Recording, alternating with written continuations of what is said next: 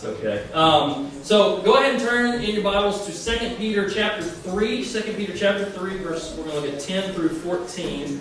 And as you're doing that, I want to tell you, this is not an order of events. Okay? We're not ordering this is how it's going to happen. That's one of the most debated things in Scripture. What we do know, we know that there are events that will happen. And there, like when you look in Revelation, we know that this will happen, and then after it, this will happen. But for the whole scheme of things, like there's mention of 1,000 years and things like that. We don't know if that's it's not metaphysical, metaphorical, or whether that's literal. And so I take things literal unless it just is obvious that it's not literal, that kind of thing. But I'm not going to push that on anybody. Does that make sense? Yeah. So let's look at verse 10. We're going to look at verse 10 through 14 today.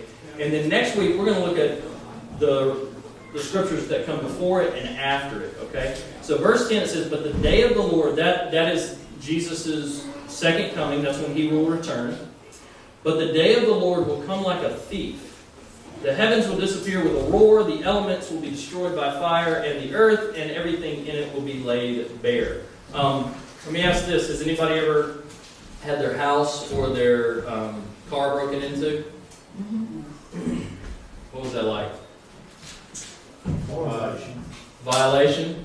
Yeah, it wasn't pleasant. It wasn't what? Pleasant. Pleasant. Was it your house? Or? Yeah, I was in high school and got broken into our house. And my dad just happened to come home. My mom forgot her idea, so she couldn't go to work. She worked at the hospital. And he just happened to come home, and he found the guy in the middle of the house. There's a guy just standing there. Yeah, pretty much. But, yeah, we were all sleeping when my dad came home. So you feel violated. Yeah. Like you're not safe anymore in your own house anymore. She doesn't get him. Did he get him? Yeah, we got him. Oh, yeah? Right. He's alive. He's just in prison for the next 25 years. Just for that, or he did it a lot? He broke in like 6 different people's houses. He had 22 felonies. Oh, wow. And your dad beat the snot out of him? Yeah, that's pretty funny. Pretty funny. What happened with you? Car or house? Car? Yeah. So, it's the same thing several times. Ashley's car, my car. Did your car get broken into that place? Oh, y'all, yeah, this is when y'all were in Baton Rouge or not? No, Monroe. Yeah. The worst thing is, back in those days you had mixed CDs. You lost your mixed CDs. That's hard. All right, who else? Yeah, Chelsea? I had a raccoon break into my car. A raccoon? Yes. The footprints were everywhere. It took all my snacks out of my car. They're nature's bandits. Yes, they are. They're nature's thieves. That's right. It's hard. A little crack in my window. And really? My car. Yeah. Oh, yeah. They can get in anywhere. Yeah. That's funny. Yeah, Matt? I had my car broken into, and I got my set of golf clubs. Oh. That sucked. Oh. That is painful. Oh, man. All right. Now, let me ask you this. Did you guys know when the thief was going to be there? I mean, your dad just happened to run across him, but he didn't know he was coming, right? So, this is what Jesus says, right? This is what Peter's saying here. It's going to come like a thief in the night. You can't know, and with all the technology we have, all we have is the ability to thwart thieves, but not prevent them from coming, right? I mean, even in, Minority Report? Y'all remember that movie? How many have seen Minority Report? Yeah. You know how many people in the other church had seen it? One person. One person. Everybody's looking at me like, what? I was like, Tom Cruise, One guy in the back goes, I saw it. You think he's blind? No, he's a younger guy, so I think he saw it. But even with that movie, y'all remember what they were trying to prevent? Crime. Future murder. Yeah, it was murder. Yeah, they weren't looking at people breaking in. They were just preventing murder. There hadn't been a murder in like 5 years or something in the movie, right? So they're predicting this. It's total fiction. Let me show you this video. This is what happens. This is broad daylight.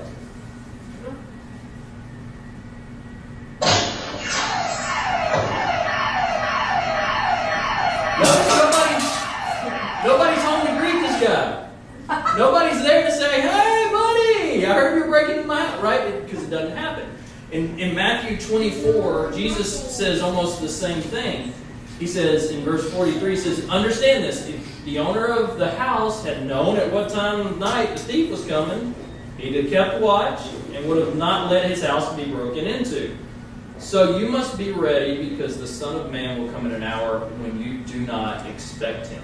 Okay? Now notice in this verse, in the 2 Peter verse, Peter 3, verse 10, it says, the heavens will disappear with a roar.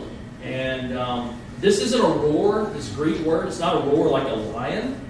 What it means is the noise made by something passing swiftly through the air. And we know what that's like, right? Hurricanes, and I lived in Tornado Alley for a long time. A tornado is a lot louder than a hurricane and more terrifying, but it lasts not as long. But a hurricane is still just as terrifying. So if you've ever experienced a hurricane or hurricane force winds, you kind of know what that's like. But when Jesus comes, that is going to be worldwide, and it's going to be more powerful. So this is something that's very violent. And so Jesus isn't saying, you know, I'm going to come and I'm going to pick up the believers and I'm going to be on this flower-covered carpet playing the harp.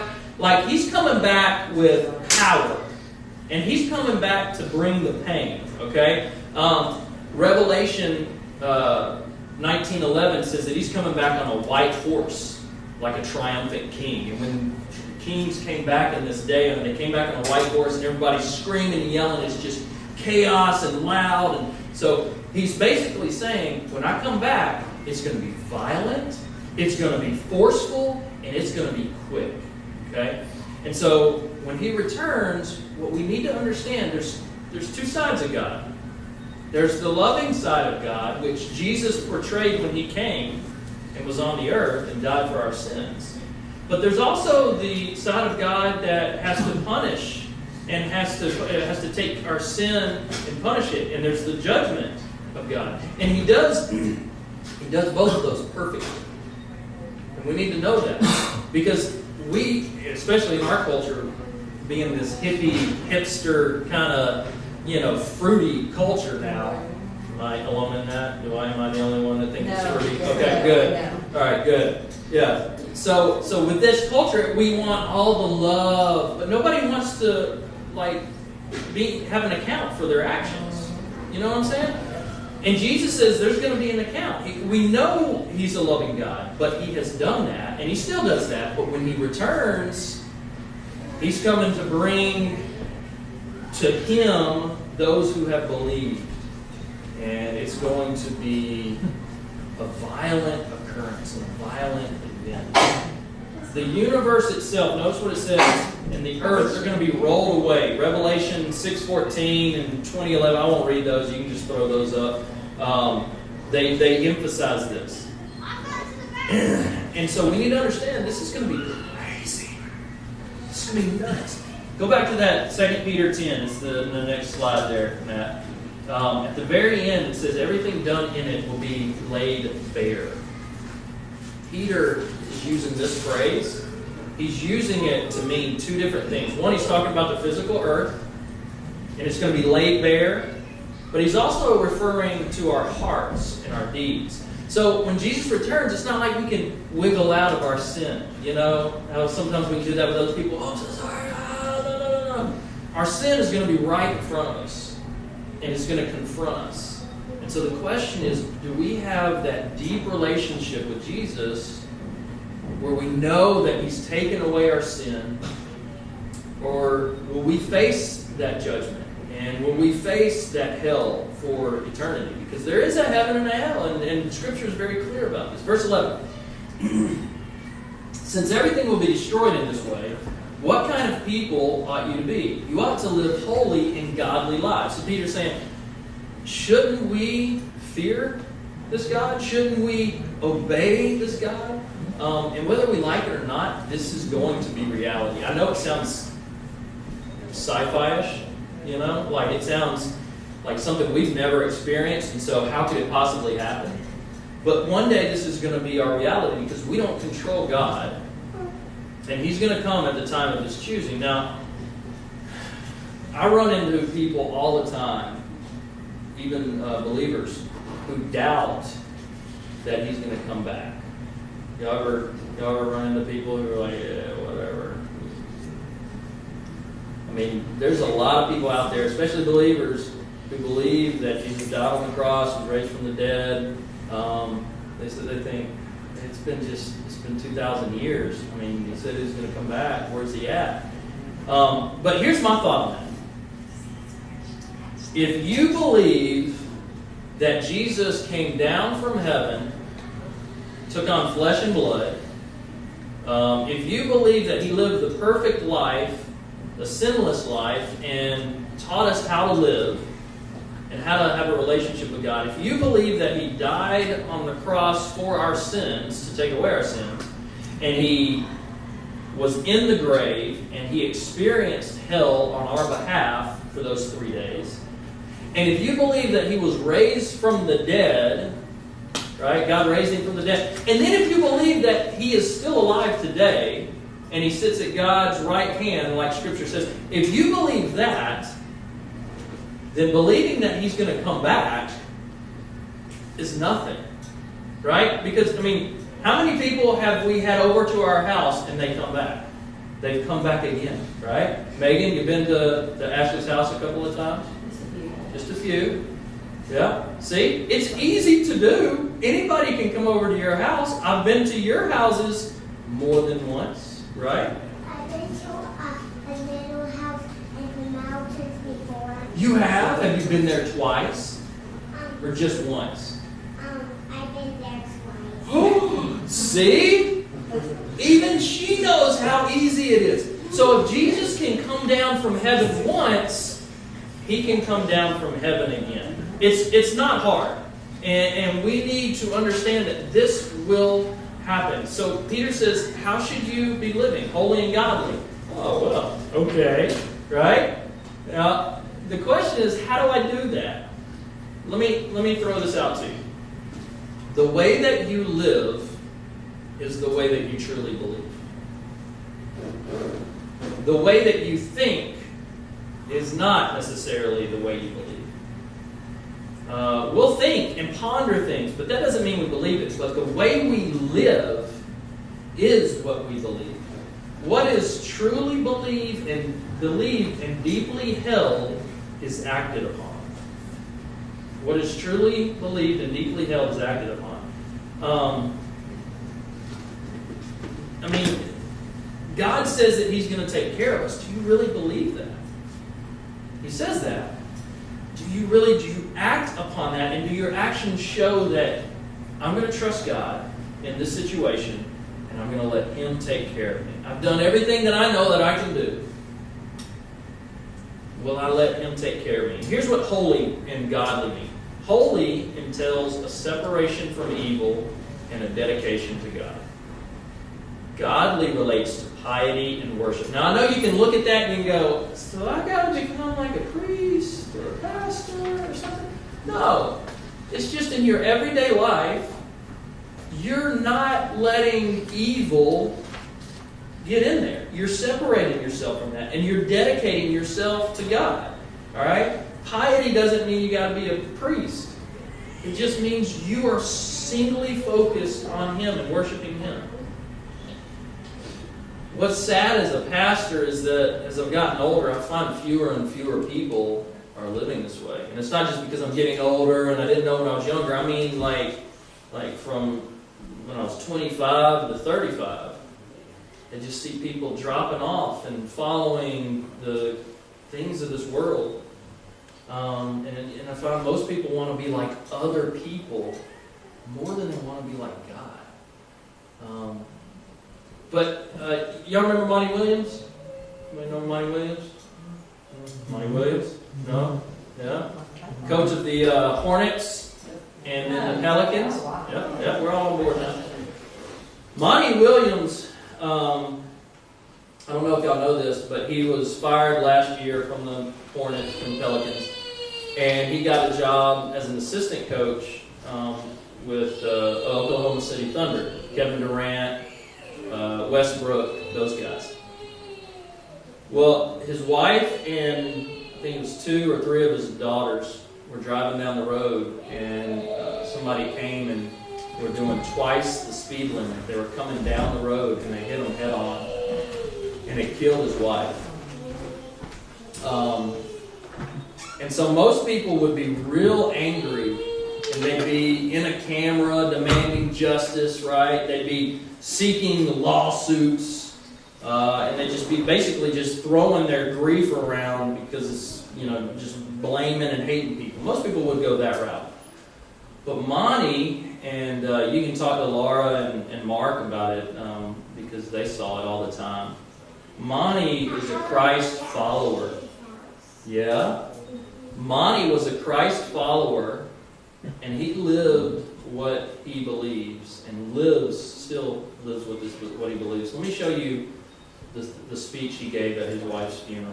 And my wife would punch me if I were to sit up here and whine about what's going on. That doesn't take away the pain. But it will work out, because God causes all things to work out. You just can't quit. You can't give in. See, the Bible says Satan comes to steal, kill, and destroy. And America teaches us to just numb that, and it's not true, but it is true. All you got to do is look around you. Get outside of these walls, and you know it's true. This will work out. Doesn't mean it's not hard. Doesn't mean it's not painful. Doesn't mean we don't have tough times, and we're going to have tough times. What we need is the Lord. And that's what my wife tried to exhibit every single day. Now, I'm going to close with this, and I think it's the most important thing that we need to understand. Everybody's praying for me and my family, which is right. But let us not forget that there were 2 people in this situation. And that family needs prayer as well. And we have no ill will towards that family. In my house, we have a sign that says, "As for me and my house, we will serve the Lord." We cannot serve the Lord if we don't have a heart of forgiveness. That family didn't wake up wanting to hurt my wife. Life is hard. It is very hard. And that was tough. But we hold no ill will towards the Donaldson family. And we, as a group, brothers united in unity, should be praying for that family, because they grieve as well. So let's not lose sight of what's important. God will work this out. My wife is in heaven. God loves us. God is love. And when we walk away from this place today, let's celebrate, because my wife is where we all need to be. And I'm envious of that. But I got 5 crumb snatchers I got to deal with. I love you guys for taking time out of your day to celebrate my wife. We didn't lose her. When you lose something, you can't find it. I know exactly where my wife is. I'll miss holding her hand. I'll miss talking with my wife. Sam and Coach Donovan probably couldn't figure out why I always wanted to get out of the office. Me and Mo Cheeks. Mo probably wanted to go do something else, but we always wanted to get out of the office. I just enjoy being with my wife. I enjoy being with my family. And most of the times we didn't do anything. We just lived in the house sitting around, doing nothing. I'm going to miss that. Let's not lose sight of what's important. God is important. What Christ did on the cross is important. Let's not lose sight of that family. We also lost someone that they love. I love you guys. I hope I get a chance to hug and shake a hand and give a kiss on the cheek. But let's keep what's important at the forefront. Thank you.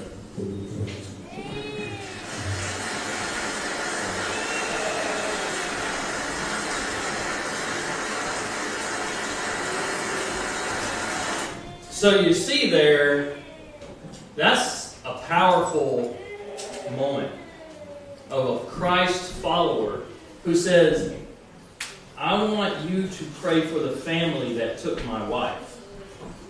That's what it means to live out what you believe. So in verse 12, it says, going back up to half, verse 11. You ought to live holy and godly lives as you look forward to the day of God and speed its coming. How do you speed its coming? By praying and sharing Christ with others, with those around you.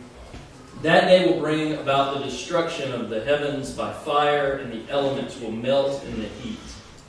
So Peter knows that it's hard to live in this world, but he also knows that nothing you've done matters except for how you have lived for Christ. There's no lawyers that are going to represent you before God. They're not going to spin your case for you. The truth is going to be laid out in front of you. Your spouse can't jump in front and say, no, let me take the brunt of the pain here. It's just you and God. This is the day of the Lord, and it's going to be wonderful for believers. And then at the end of that verse, he says the elements will melt in the heat, and the heavens will be destroyed by fire. So it gives us a little bit more of a hint of what we're going to see, what's going to happen on the day of the Lord. We're going to look up, and the sky is going to be on fire. The stars are going to be, I don't know, somehow on fire. You know what NASA fears the most in space? Fire. Because you cannot put a fire out in space. You throw water at it and it's like shooting one BB at another because it's just floating around. They hate fire. And so we're going to look and we're going to see, I guess, we're going to think it's nuclear Armageddon or something. But it's not going to be. It's going to be worse. Because it's going to be Jesus returning. So verse 13 and 14. It says, but in keeping with His promise, we're looking forward to a new heaven and a new earth, the home of righteousness. So for those who have followed Jesus and acted upon the Holy Spirit in their lives, it's going to usher in this whole new reality of purity and holiness. There won't even be the opportunity to sin because God is going to take away our sinful nature. I look forward to that because I can't sin. And you see it again in 21:1, the new heaven and new earth. So right is going to be done all the time. And I don't know about y'all, but our world's so jacked up that it's just impossible to comprehend. You know, it's just so messed up. And yet, this is what Peter says, and Jesus through Peter says, you need to dwell on this, the new heaven and the new earth. In verse 14, so then, dear friends, since you're looking forward to this, make every effort to be found spotless, blameless, and at peace with Him. Now, this word where it says, make every effort, it's not like give it the old college try. You know, it's not like, hey, you know, look at it, and, oh, I couldn't do it, I'm sorry. This word, this phrase, means to make an intense effort. And so Jesus is calling us to sweat. You can do that today by helping Kristen move, or Wednesday by helping them move. He's calling us to sweat. He's calling us to be emotionally and mentally drained for Him. He's calling us to invest our time in Scripture and in prayer. And He's calling us to be burdened and to cry out to God for those who don't know Him. And so what God is saying is He wants our intensity. And this is the answer to our question for our series, How to Survive the End Times. This is just one. There's several ways that God is going to point out to us throughout this series. And one way is to follow God intensely. Not just, oh, I'll get to it, I'll get around to Him. When you're doing this, you know that you will be at peace with God. It's not, I've got to do this much so I can be good enough or anything like that. It's just wanting God so desperately. And being spotless and blameless and at peace only comes from that intense relationship with Him. So I want to challenge us. Follow God intensely throughout your day, throughout your week, throughout your life. Because having that blamelessness doesn't come from anywhere else. I pray for us. Father, thank You for Your word, and thank You for those of us who came today. We ask that You will take our hearts and mold them into Your heart. Make us Help us to know that we are blameless in your eyes because you have died for our sin. So, Father, we ask that you help us to follow you intensely. We pray this in Jesus' name. Amen.